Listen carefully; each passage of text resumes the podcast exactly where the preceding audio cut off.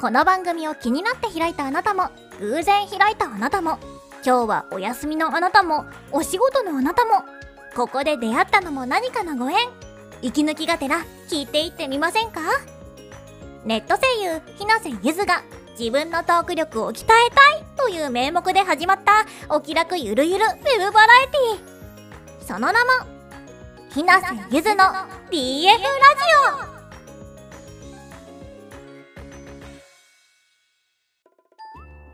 皆さん、こんにちは。ひなせゆずです。はい、このラジオも始まって2ヶ月が経過しました。いつも聞いてくださってありがとうございます。6月ということでね、もう世間は梅雨です。梅雨入りしまして、夜寝るときはちょっと暑い気がしますけど、起きたときは朝ちょっと冷えるなっていう感じで、体調崩しやすい時期になってきましたね。コロナも怖いですけどね、ただの風も怖いので、体調崩さないように気をつけていきたいですね。そう、夏にはちょっと早いんですけれど、あのー、前回第4回でホラーが好きって話をしたと思うんですけど、まあホラー好きということで、ゲーム配信をしたいなと思っていたので、先日、ホラーゲーム配信を YouTube の方でしました。見に来てくださった方、ありがとうございます。いやー、恋ハイトンネルっていうフリーゲームを遊んだんですけど、なかなかホラーはホラーでも展開的に予想だにしなかったお話になっていて本当に面白かったのでまだ見てないという方はアーカイブ残っていますのでぜひ見ていただいて気になったらスマホブラウザでもパソコンでもできるのでぜひともプレイしてみてください。おすすめです。それからですねお知らせ的なお話なんですけれども、え私、ひなせゆず、今まで窓口としては、ボイスサイトのディアフェリーチェが、あの、ツイッターの DM しか開いてなかったんですけど、この度、窓口を広げまして、ここならっていうサイトでも声のお仕事の募集を開始しました。でね、そう、ここならに登録して3日ぐらいですぐにご依頼をいただけたんです。残念ながら実績公開はできないお仕事だったんですけど、楽しく収録をさせていただきました。今もですね、もう一件、ここならさんの方からご依頼をいただいているので、張り切って取らねばというようなところでございます。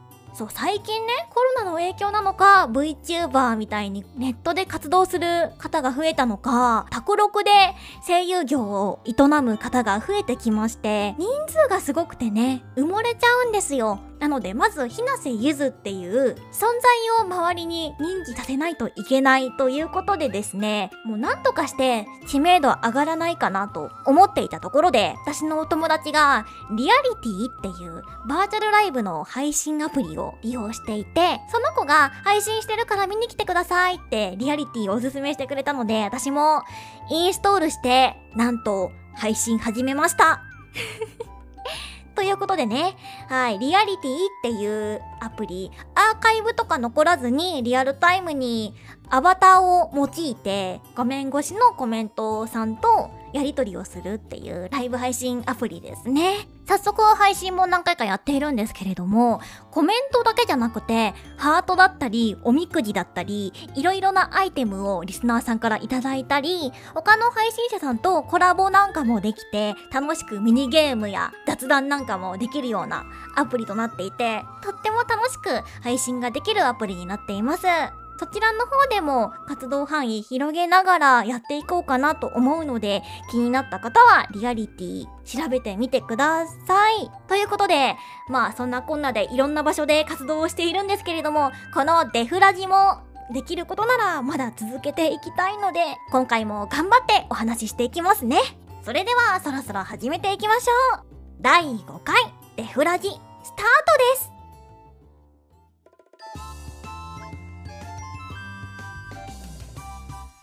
まずは定番のこちらのコーナーからです。ふつおた。ラジオ番組でおなじみ、普通のお便りコーナーです。今回もお便り届きましたのでご紹介します。デフラジネーム、ひばりいろさんからいただきました。いつもありがとうございます。ひなせさん、こんにちは。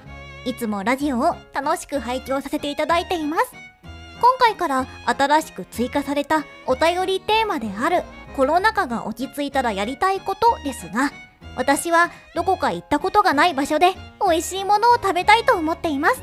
宇都宮で餃子を食べる実績を解除したいですし、10年ぐらい食べたいと思っている名古屋のひつまぶしもそろそろ、地元にも美味しいお店ができたみたいなので、早く友達を誘って行きたいです。ひなせさんは、どこか旅行先などで忘れられないぐらい美味しかったという料理やお店はありましたか？ぜひお聞きしたいです。早速テーマに沿ったお便りありがとうございます。そうですね。宇都宮といえば餃子なんですね。私、他県の名物にあまり詳しくはないんですけれども、実績解除っていう言い方がゲーマーならではでよろしいですね。あの、私、三重県出身で今関東の方に住んでるんですけれど、なので、名古屋ってすぐお隣なんですよね。なので、ひつまぶしも味噌カツも食べたことあります。とっても美味しいので、そんなもう10年も前から食べたいと思っているなら、ぜひともね、コロナを吹き飛ばして、早くお友達と名古屋に行って食べてみてほしいです。うなぎが好きなら絶対に美味しくいただけると思います。そうですね。私本当に三重県民やってる時に、他県に行くことっていうのが、それこそ親の里帰りに岐阜県までついていくか、あと修学旅行とかディズニーランド行くぐらいしかないんですけれども。なので、あえておすすめするのであれば、私は三重県の、あの、私が世界で一番好きな名物、伊勢うどんを、はい、ぜひおすすめしたいですね。どこで食べられるかって三重県の伊勢市です。どこのお店がというようなこだわりはそんなにないんですけれど、お伊勢さん参りして、おかげ横丁でお土産を買い、その付近にある結構伊勢うどん屋さんってそこら中にあるので、どこでも大丈夫です。はい。伊勢うどん、あったかいものでも、これからの時期だとね、今冷たいおうどんも食べられるんですけれども、それがね、本当に大好きなんです。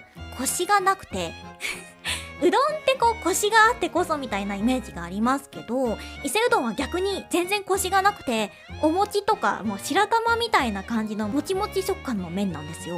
で、そこに甘辛い醤油味のタレを絡めてネギと鰹節でいただくっていうとってもシンプルなうどんなんですけど、一度食べたら忘れられない美味しさなので、はあ、食べたくなってきた。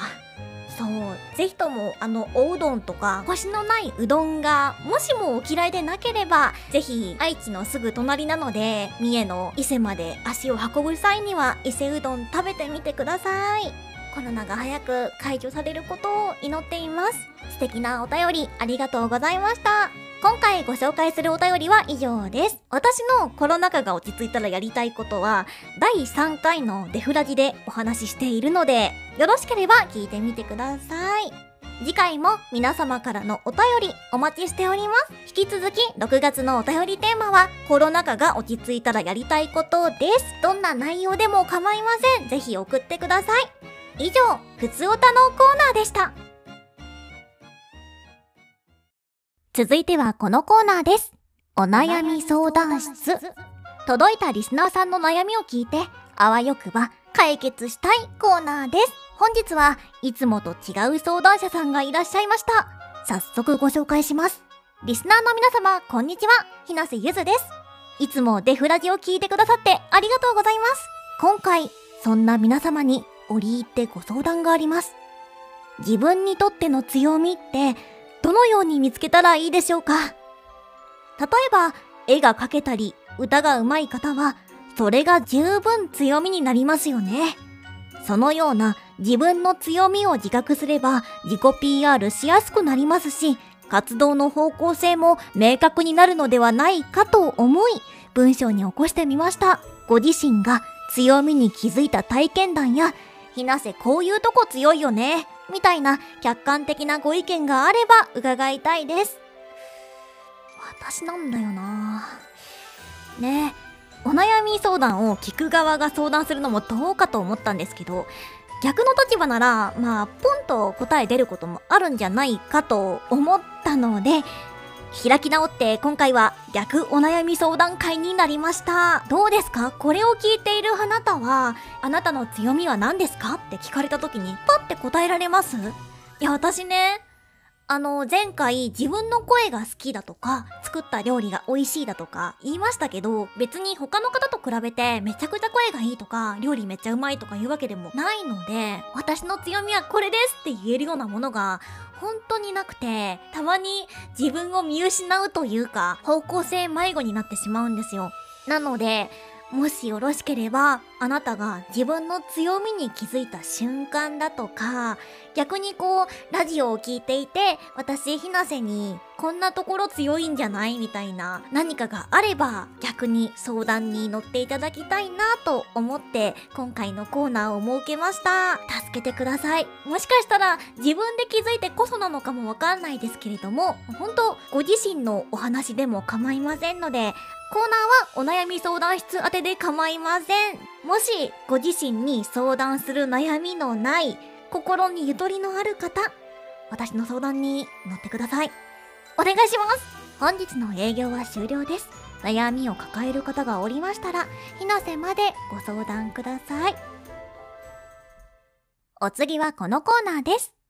ゆずトークあらかじめ用意したお題の中からルーレットで引き当てたものについて1分間の制限時間内に語りきるというトーク力が鍛えられそうなコーナーです。早速、ルーレットを回していきましょう。今回、お便りは届いておりませんので、自分で思いついたお題を詰め込んであります。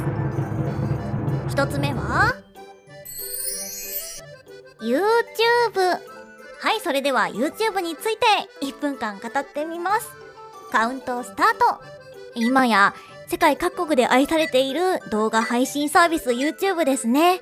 これいつぐらいから普及され始めたんでしょうか？最近はもうスマホを買うとね、デフォルトで YouTube のアプリが入っていて、でも3、4歳からおじいちゃんおばあちゃんまで YouTube を使いこなしているような時代になってきて、インターネットがある世界では欠かせないような存在になっていますね。昔こそね、ニコニコ動画の方が元気だった気がするんですけれども、Google に買収されたあたりから、なんかちょっと様子が変わってきたような気がしています。こうしてね、あのデフラジを公開しているのも YouTube のおかげですし、今や私にとってもかけがえのない存在でして、ただ一つ難点を言うなら、あのー、再生中に動画広告出ちゃうのが、プレミアム会員になって課金をしないと解除できないのと、あとバックグラウンド再生もできないっていうところだけが不満です。不便ですね。どうですかね？なんか不満点ばっかり挙げてしまって申し訳なかったんですけれども、YouTube さん本当にありがとうございます。1分あっという間すぎる。何にも喋れんかった。はい。じゃあもう一ついきますか？お次は？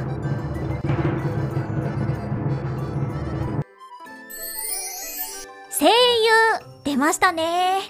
では声優について1分間語りたいと思います。カウントスタート。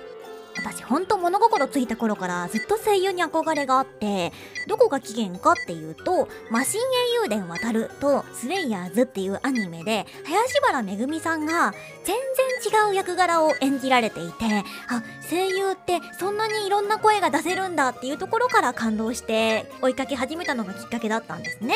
もう最近では、あの、演技、声の演技だけではなくて、歌はもちろん、ダンスや楽器演奏、落語なんかもね、されていて、本当に多彩でね、すごいなって尊敬が止まらないような存在です。で、また最近はね、鬼滅の影響下で、バラエティ番組でも結構声優さん起用されて出演されてることが多いので、声優オタクとしては、もうテレビ欄チェックも止まらないような感じで毎日楽しく過ごさせていただいております。声優さんが今後も活躍される日々を祈っています。私が好きな声優さんはプロフカードに一覧を載せてます。はーい。好きな声優さんの名前まで挙げてたら1分絶対足りないなと思ってこうなりました。もう1個だけやりますか。じゃあもう1個だけルーレット回します。最後は、猫はい。では、猫について1分間語ります。カウントスタート私、猫も犬も大好きなんですけれども、両親がね、野良猫のイメージが強いのか、あんまり猫が好きではなくて、あの、実家で飼う機会はずっとなかったんですけれども、こればかりはコロナのおかげと言ってしまえばそうなのか、はい、コロナきっかけで、うちでも猫をお迎えすることになりまして、白いラグドールの女の子ましろちゃんを昨年の10月3日にお迎えして、そこからずっと可愛がっております。今年のね、あの、今月6月29日が誕生日なので、1歳の誕生日なので、何を買ってあげようかなってずっと考えてます。あのー、やんちゃでね、すぐに撫ですぎるとすごい噛まれるんですけど、手とか顔とかめちゃくちゃ噛んでくるんですけれども、それでもなお、可愛い可愛い家族です。猫はいいぞ。ねえ、猫をこんなに可愛がれると、可愛がれる日が来ると思ってなかったので、毎日幸せです。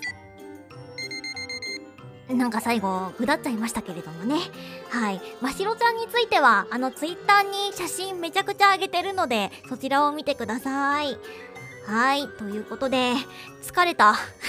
1分の間に言いたいことを詰め込もうとするこの焦りやらなんやらで、なかなかこう精神力がすり減りますねあの生放送でラジオする方は本当にすごいなって改めて思いましたでは今回の1分間トークは以上ですもしも語ってほしいお題を思いついた方はご提案ください以上ゆずトークでした最後はこのコーナーですお話聞いていきませんか？朗読や一人声劇などを披露する唯一声優っぽいコーナーです。今回のお話はこちらです。嘘のような本当の話。小さな小さな六畳半。うなる換気扇。安い発泡酒。じっとりと続く梅雨の合間。からりと晴れた夜。飾りっ気を忘れた二人のみそじ女。その一人がもう一人へ向かって、ぽつりぽつりと話す。これからあなたが聞くのは、嘘のような、本当の話。子供の頃はさ、おばあちゃんたちとのびのびのラーメン食べに行ったり、兄弟巻き込んで変な歌歌いながら靴下探したり、膝から血を出して帰ったり、割と普通の子供だったと思うんだよね。それで、大人になったら、普通に働いて、普通に結婚して、普通に子供作って、普通に普通に、そう思ってた。なんか昔っから夢のない子でね。お金に苦労しないから、公務員はいいぞとか言われて、ふーん、なんて思って。ふとさ、音楽したいって言ったら、朝ごはんのフライパンにお母さんがマヨネーズ落としちゃって、笑えるでしょう。ショックで油と間違えたって言ってた。嘘みたいっって思うかもしれないけど、本当の話なんだよね。お母さんがさ、冗談で言ったのか本気で言ったのか、もう覚えてないけど、なんか、こういうこと言うと悲しむんだって思った。別に誰のせいでもない。鏡の法則っていうのがあってね。自分に起こるすべての原因は、すべて自分の中にあるっていう。私、それが好きで。そうなんだよね。全部全部。自分が決めて、自分がそうして、今ここにいる。昨日の自分も嫌いだし、今日の自分も嫌いだし、なんなら、明日の自分も嫌いだと思う。三兄弟で一番頭がいいって言われてたのに、気がついたら一番出来の悪い子になってて、うち米農家だから、米送ってもらうんだけど、その連絡入れるのもなんか、怖くなっちゃって。変にプライドだけ高いから、正月も帰れなくて、盆も帰れなくて、友達にもしまいには会えなくなってさ、こんな私見られたくねーって。親の顔あと何回見るんだろうなっていつか死んじゃうのにさ出来が悪くて嫌になっちゃうね。勝手に産んでなんて思ったけど向こうからすればなんでこんな風に育った？なわけで。例えばこれが少年漫画だったらさ諦めない。俺はやるって。逆境にも負けないで突き進むんだろうけどさ。現実ってそんなじゃなくて、戻れるわけなんかないのに、あの時、あの頃、あの日って、昔の失敗ばっかり振り返って、そんな暇あるなら働けって分かってんだけどさ、なんかうまくいかなくて、それで、こうやってタバコふかして、お酒飲んで、ああ、死んじまえって思うんだけどね。死ねないんだ。なんでかな。あんたはさ、頑張ってよ。私、結構声には自信があってね。いい声でしょ？いい声で言ってあげる。頑張れってね。頑張れ。頑張れ。頑張れ。頑張れ。頑張れ。私多分さ、頑張ったんだ。いや、周りから見たらダメダメだってわかるんだけど、でも、頑張ったんだ。ラーメン、食べたいな。のびのびでまずいんだけど、けどさ、またおばあちゃんとお母さんとお父さんと家族でさ、戻れるわけないのに。匂いとか味とか覚えてるんだよね。情けないね。ありゃ、つまみなくなっちゃった。買ってくるからさ、適当にくつろいでて。いや、いいよ。ちょっと一人で歩きたい気分だから。小さな六畳半から飛び出して、安い鉄階段を降りて、そこで一生分泣いた気がした。かっこ悪くて、惨めで、年々それはどんどん増していって、こんな世の中クソくれって思ったけど、違うんだ。本当にクソなのは私。昨日の私も、今日の私も、明日の私も嫌いだ。でも、あさっての私は少し好きになれるかもしれない。まだ頑張れる。女なんて、ヒール履いて化粧すれば強くなる。涙が出るうちは大丈夫。私は、あさっての私を愛してやるんだ。小さな小さな六畳半。うなる換気扇。安い発泡酒。じっとりと続く梅雨の合間。からりと晴れた夜。今日あなたが聞いたのは、嘘のような、本当の話。けれど、本当のような嘘かもしれない。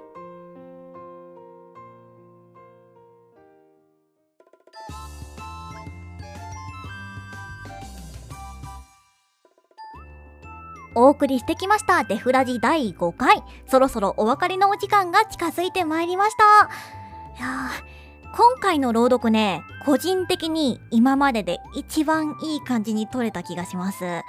読んでたら感極まっちゃって実際涙出てきちゃってあって思いながらもこう泣き声も頑張って撮ったのでぜひとも聞いて響くものがあればご感想いただきたいです。ここでデフラジハッシュタグでいただいたコメントをご紹介します。若干怪しい滑舌ドリル読み上げコーナーがすごく可愛かったです。神回じゃないですか。朗読も優しい声でとても癒されました。ありがとうございます。若干怪しいって言われましたね。はい、怪しかったと思います。滑舌については要練習ということで噛まずにいろいろ喋れるようになりたいなと思っています。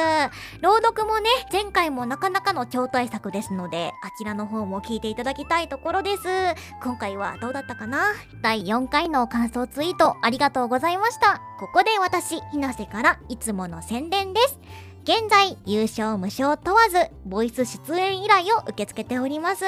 ボイスドラマやゲームのキャラクターボイス、ナレーションなど、声に関するお手伝いが必要でしたら、ボイスサイト、リアフェリーチェ、もしくは、ツイッターの DM よりお問い合わせください。個人様向けのボイス依頼は、スケブとココナラにて受け付けております。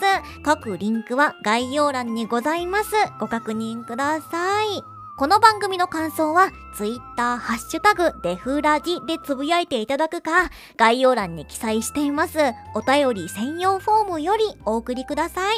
各コーナーへのお便りもお待ちしております。6月のお便りテーマは、コロナ禍が落ち着いたらやりたいことです。あと、オープニングでお話しするのをすっかり忘れていたんですけれども、この度、デフラジを、ポッドキャストでも配信開始しました。Spotify や Google Podcast などでも聞けるようになったので、YouTube では課金していないとできないバックグラウンド再生しての作業 BGM 代わりにも使っていただけます。ぜひそちらもご確認ください。はい、ということで第5回は以上となります。どうだったでしょうか？お悩み相談室もいつもと違う感じでしたけれども、よければお便りなりなんなり送っていただければと思います。ひなせゆずの DF ラジオ。ここまでのお相手は、ひなせゆずでした。それでは、また次回お会いしましょうバイバーイ